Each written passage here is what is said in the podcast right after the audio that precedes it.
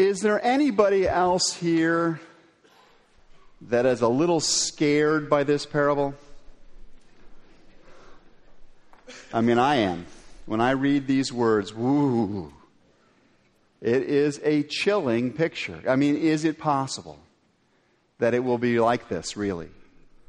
That at the end of time, at the end of days, when it really ends, uh, when even the Mayans are there, uh, that Jesus will appear as now the judge, no longer the Savior, and separate us one from the other on the basis of whether our heart was aligned with His passion for the needs of people. Will, will it be like this? Could it all come down to things as simple, frankly, as whether or not we invited someone in? whether we shared the good we had with other people in need? Could it be that simple? And I think that the puzzlement that we sometimes feel when we hear Jesus teaching this way is because we live in a context so very different from those who first heard this parable and for whom what Jesus said there would actually have made even more sense.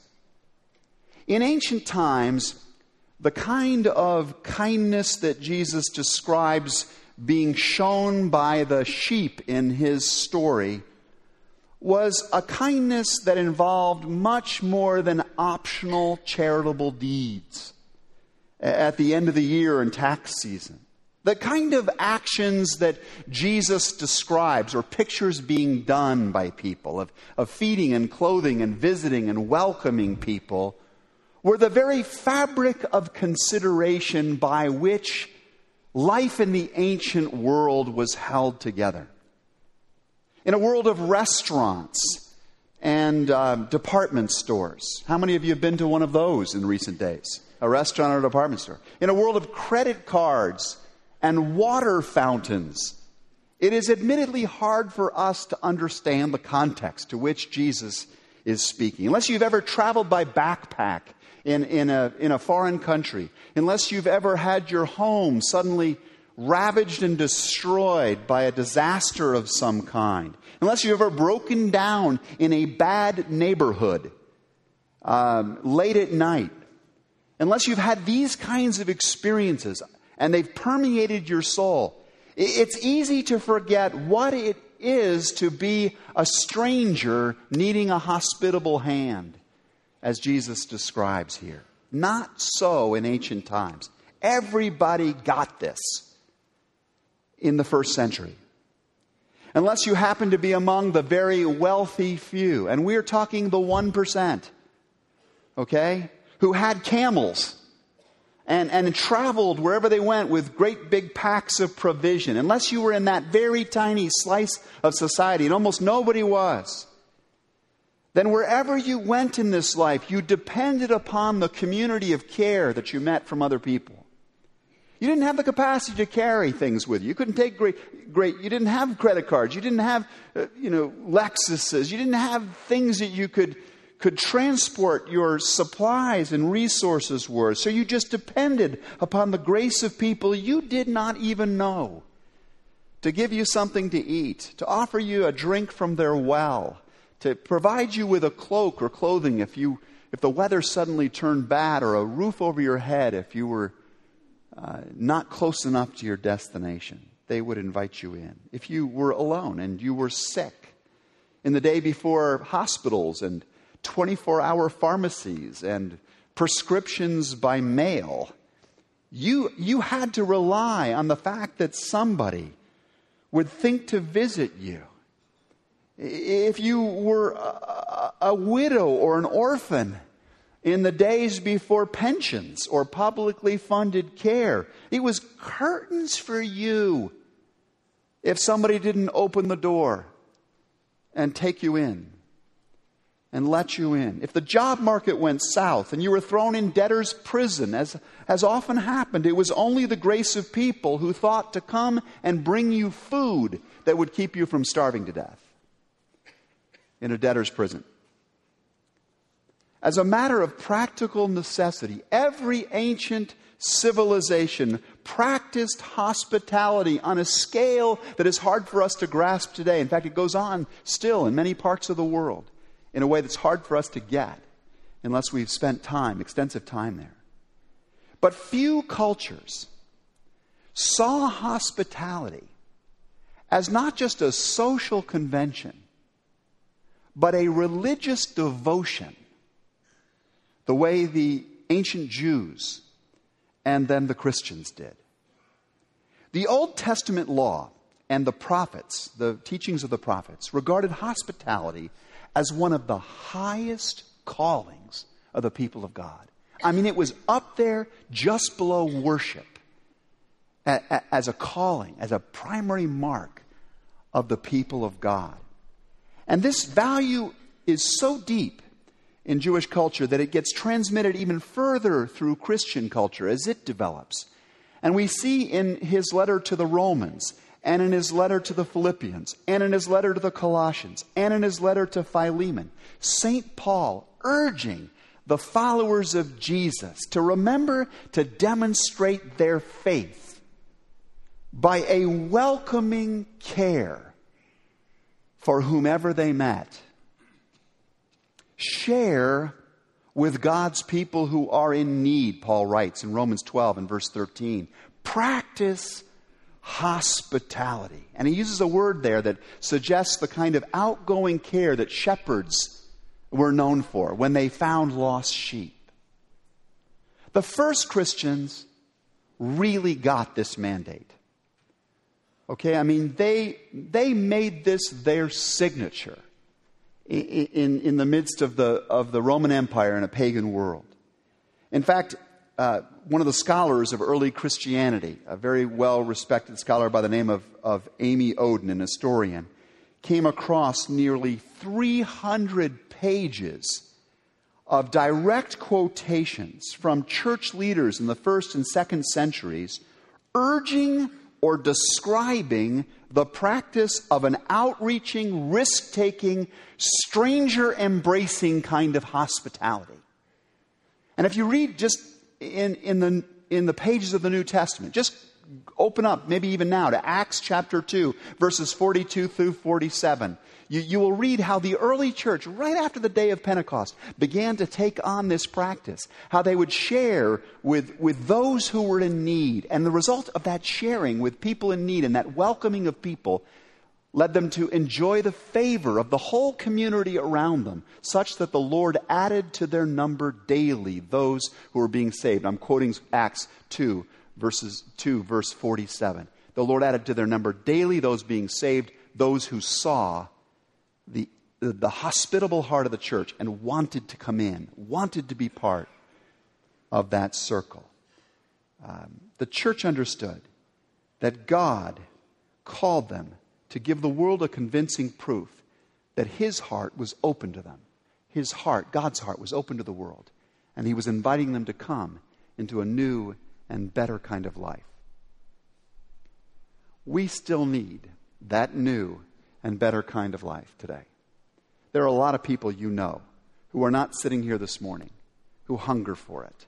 They may not have the words for it, they may not associate church with it, but they hunger for it. We know that Americans um, alongside of, of maybe few other peoples in the world, hunger spiritually, pursue a life with God, a connection to God, desire to know about life beyond this life. Uh, we know from, from study after study that people profoundly admire Jesus, that they feel that if the world could be lived by the ethic of Jesus, things would get better than they are today. They know they need spiritual power, but very few of these people, relatively speaking, are darkening the door of a church. And in increasing numbers, they're not entering the doors of church. Why is that? Why is it so different today than it was in Acts in the first century when they church enjoyed the favor of all the people, and the Lord added to their number daily those coming in to be part of what God was doing there. Why is that happening? Um, I, I, came across a, a, a listing recently of the top 10 reasons that people give for not doing church. Um, and, and I want to share that with you. And I've substituted the word worship. I've, I've, I've, taken out the word worship and I put in the word wash to make this a little bit more vivid. Because if you think about it, worship is like a spiritual cleansing process. You know, I come to this place on the weekends myself, and I sing the songs and I read the, the scriptures, and I feel God's Spirit just washing me clean again and, and, and freshening me and renewing me and readying me for the new week uh, to go after life in a more creative and healthy way. So, so, so let me give you these top 10 reasons why people don't do church. Say they don't do church. But, but instead of saying worship, let's, let me use the word wash and see if this, how much sense it makes to you that people are not coming because of these reasons. Number 10, people say, I, I don't come because I was forced to wash as a child. No more washing for me. Number nine, people who wash are hypocrites. They think they're cleaner than everybody else. Number eight, there are too many different kinds of soap. I couldn't make up my mind which one was the real one. And so I don't use soap at all. I don't do religion at all. Or I used to wash, but it got boring. Uh, how do you expect me to wash when it's such a yawner? How do you expect me to worship it when it's such a yawner? Or number six, hey, I wash faithfully every Christmas and Easter, whether I need it or not. Number five, none of my friends wash. Why should I? Number four, I'll start washing when I'm older, when I really need soap. Number three, I really don't have time to wash because I'm too busy dealing with all the dirt and the difficulty in my life. I don't have time. Number two, the bathroom where they do the washing is so dingy. They haven't renovated that place in years. And number one, people who make the soap are only after your money. Only after your money. Now, I, don't know how, uh, personally, to be helpful to people for whom that's the stopper. That list is the stopper. I mean, I guess I've got some clues, things I could do differently, we could do differently. Mainly, we want to pray that the people we know who have yet not yet woken up to to the need they have for spiritual cleansing will wake up for it. Uh, mainly, we want to pray. we can't beat them up. We just have to pray that God will open their heart to the goodness and the blessing that it is to have His living water cascading over them and washing and renewing their hopes and carrying them along in the movement of His grace. Uh, we just mainly want to pray for that. Um, but I think that there are also another set of reasons for why people don't go to church more often, find themselves in a circle like you're in this morning more often. I, I think, as I've listened to people when I'm out beyond this building, that, that many people today don't come because they have encountered a closed door. They perceive the church to have a door that is closed, functionally speaking, to a person like them. Uh, for example, I think that a number of people do not come to church because they feel they could not get past what I will call the lifestyle door. The, the lifestyle door. Um, and this is the kind of thing that's going on in their head. My lifestyle is not compatible with those people. I mean, I like to smoke, I like to drink, I gamble now and then. I, I could not go there and, and not be just thrown out by those people. I mean, you know, uh, I just would not fit in. Maybe if I ever changed those things, I'd try it. But until then, no. The door's shut for me. Or, or, or, you know, maybe if I hadn't been divorced four times. Or, or, or if I hadn't had that trouble with the law. Or if I wasn't sort of into this pornography thing now and then. Uh, uh, I mean, I just don't have a lifestyle that belongs in a church.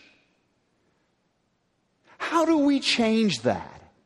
How do we open the door for those kinds of people? Because they matter to God. How do we help those people understand the church is not a museum for saints, it's a hospital for sinners. And all of us are patients, right? All of us have got issues that need washing, cleansing, renewing, fixing, repairing. And as I've said so often to you, God loves us just the way we are, even with those issues.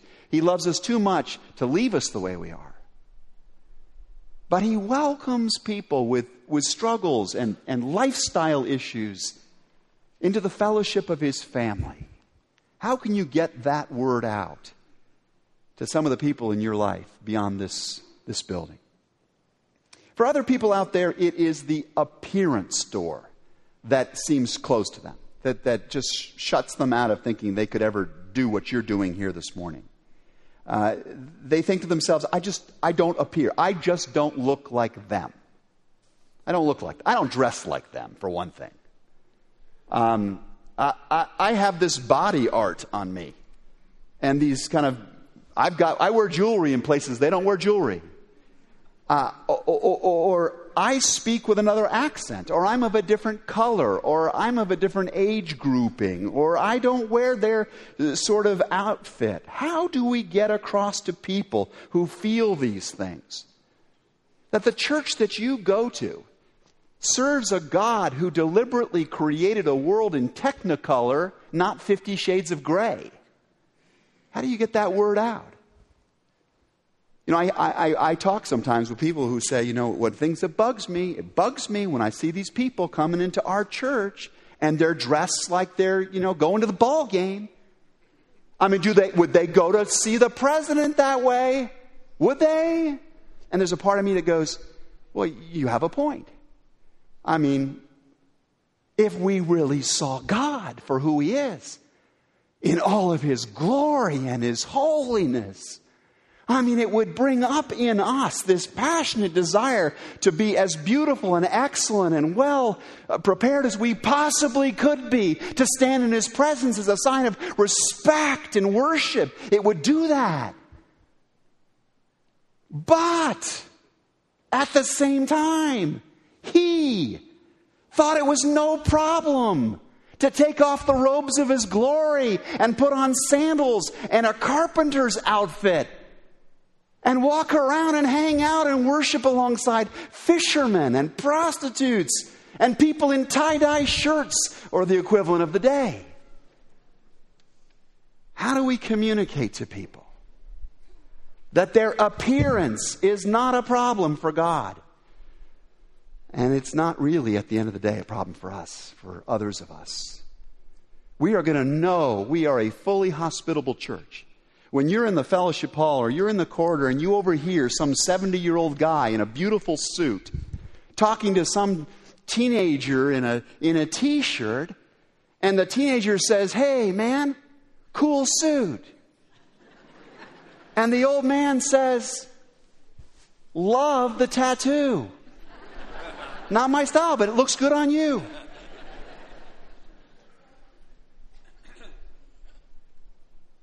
We've got to open the lifestyle door. We've got to open the appearance door. And we've got to help people, thirdly, with the rules door. There are a lot of people that just don't feel comfortable going to a church because they don't know the rules. They don't know the rituals. They don't know the regulations. I went to church. I, I, I wandered in there. I, I, I checked it out. And, and, and all of a sudden, they, everybody stood up. I didn't know we were supposed to stand up. So I stood up. And then all of a sudden, everybody sat down. I didn't know I was supposed to sit down. And there I was standing up, and I felt like an idiot. And they have these like secret hand signs and stuff at church. And I mean, what is this? I, I, I don't understand it. I get embarrassed. I get uncomfortable. I don't even know where the bathrooms are in that place. How can we help people when they do dare to walk through the door? Get accustomed to the rhythms of the place and not feel bad. How can we welcome them when they come what we consider to be late and give them a seat instead of hold our place in the pew? How can we show hospitality, embracing hospitality to people as they learn the rhythms of the kingdom of God? The final door I want to encourage you to open wide for others is the relationship door. Is the relationship door. I was out in the community uh, just a little while ago, a few weeks ago, and I, I was chatting with some people about current events. I was talking to these two young women, uh, probably in their 20s, maybe early 30s. I think they're 20s. We were a generation apart, a gender apart, uh, we had no previous history, but I liked these two people. There was a, a good conversation. I said, you know what, that I go to this church. It's called Christ Church of Oak Brook. I'd love it if you'd come, come visit there sometime. Would you come to, to our church? And, and if you do, I'll tell you where you can meet me. I will be right on this, right outside the sanctuary uh, after the church service. I will be standing right out there, and you just come on up. And, and they said, I don't know anybody at that church. And I said, Oh, yeah, you do. You know me. And I will introduce you around. You come. We'll meet up right over there. Two weeks ago, they showed up. They came right up to me, right out there. I hope that maybe they're out there someplace today. I hope you meet them. But you won't meet them. You won't meet them if you're not trying. Do you know that 80% of the people that wind up in a church come there not because they heard the pastor on TV or radio or read a newspaper ad or saw the steeple as they were driving by on the street. I mean, there's a percentage that do, but 80% are there because somebody personally invited them in. Do you know that of that 80%, most of them will not stay in the church they visit. They will go out the back door as fast as they came in the front door. Why? They do not form relationships there. People greet them. Hi, we're friendly church. But nobody invites them for a cup of coffee. Nobody invites them to go out for dinner. Nobody invites them to sit down and tell them their story. Um, if we want to open the door of relationship, all of us, not just the staff, not just the natural extroverts, have got to reach out and form some relationships with some of the people around here. And, and maybe some of the people sitting right next to you today, before you leave this building, will, will, will become some of those burgeoning relationships in your life. Let me say in closing that I know how tempting it is to ignore everything I'm saying.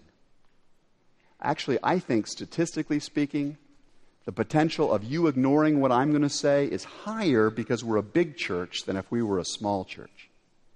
Because when you're in a big church, it's a little overwhelming. You look around and you think, hey, we're doing great. I mean, look at all these people here. We must be a very friendly, warm, and welcoming church, right? But God is not counting the number of cheeks in the seats. He isn't. Not to say we don't matter to him. We do matter to him. We're precious to him. But, but, but, the, but God is the good shepherd, right? Jesus tells us he counts the lost sheep. He's thinking of all the people who didn't make it here today. He's thinking of all those people who just who saw the door closed to them for any one of these reasons I've been talking about. And he just longs for us to open the door for some of these precious people that he wants to bring in. Um, it's easy for us to become a club where we think mainly about how to keep it working for us. And like the innkeeper in the story, and I'm like this myself, I'm sometimes so busy trying to take care of the people that are already in, right? I don't even have time to think about those who aren't in, right? But then comes the knock on the Bethlehem door one night. And the moment of opportunity is there. And I risk missing it. I risk missing it. Don't miss Christmas. Okay? Don't miss the spirit of Christmas. Because if we do, we will miss the wonder of this God who left his heavenly lifestyle behind, who changed his appearance completely in order to connect with ordinary people, who transcended so many social and religious rules and conventions in order to open the doorway wide to a new relationship between humanity and Him. Why would you choose?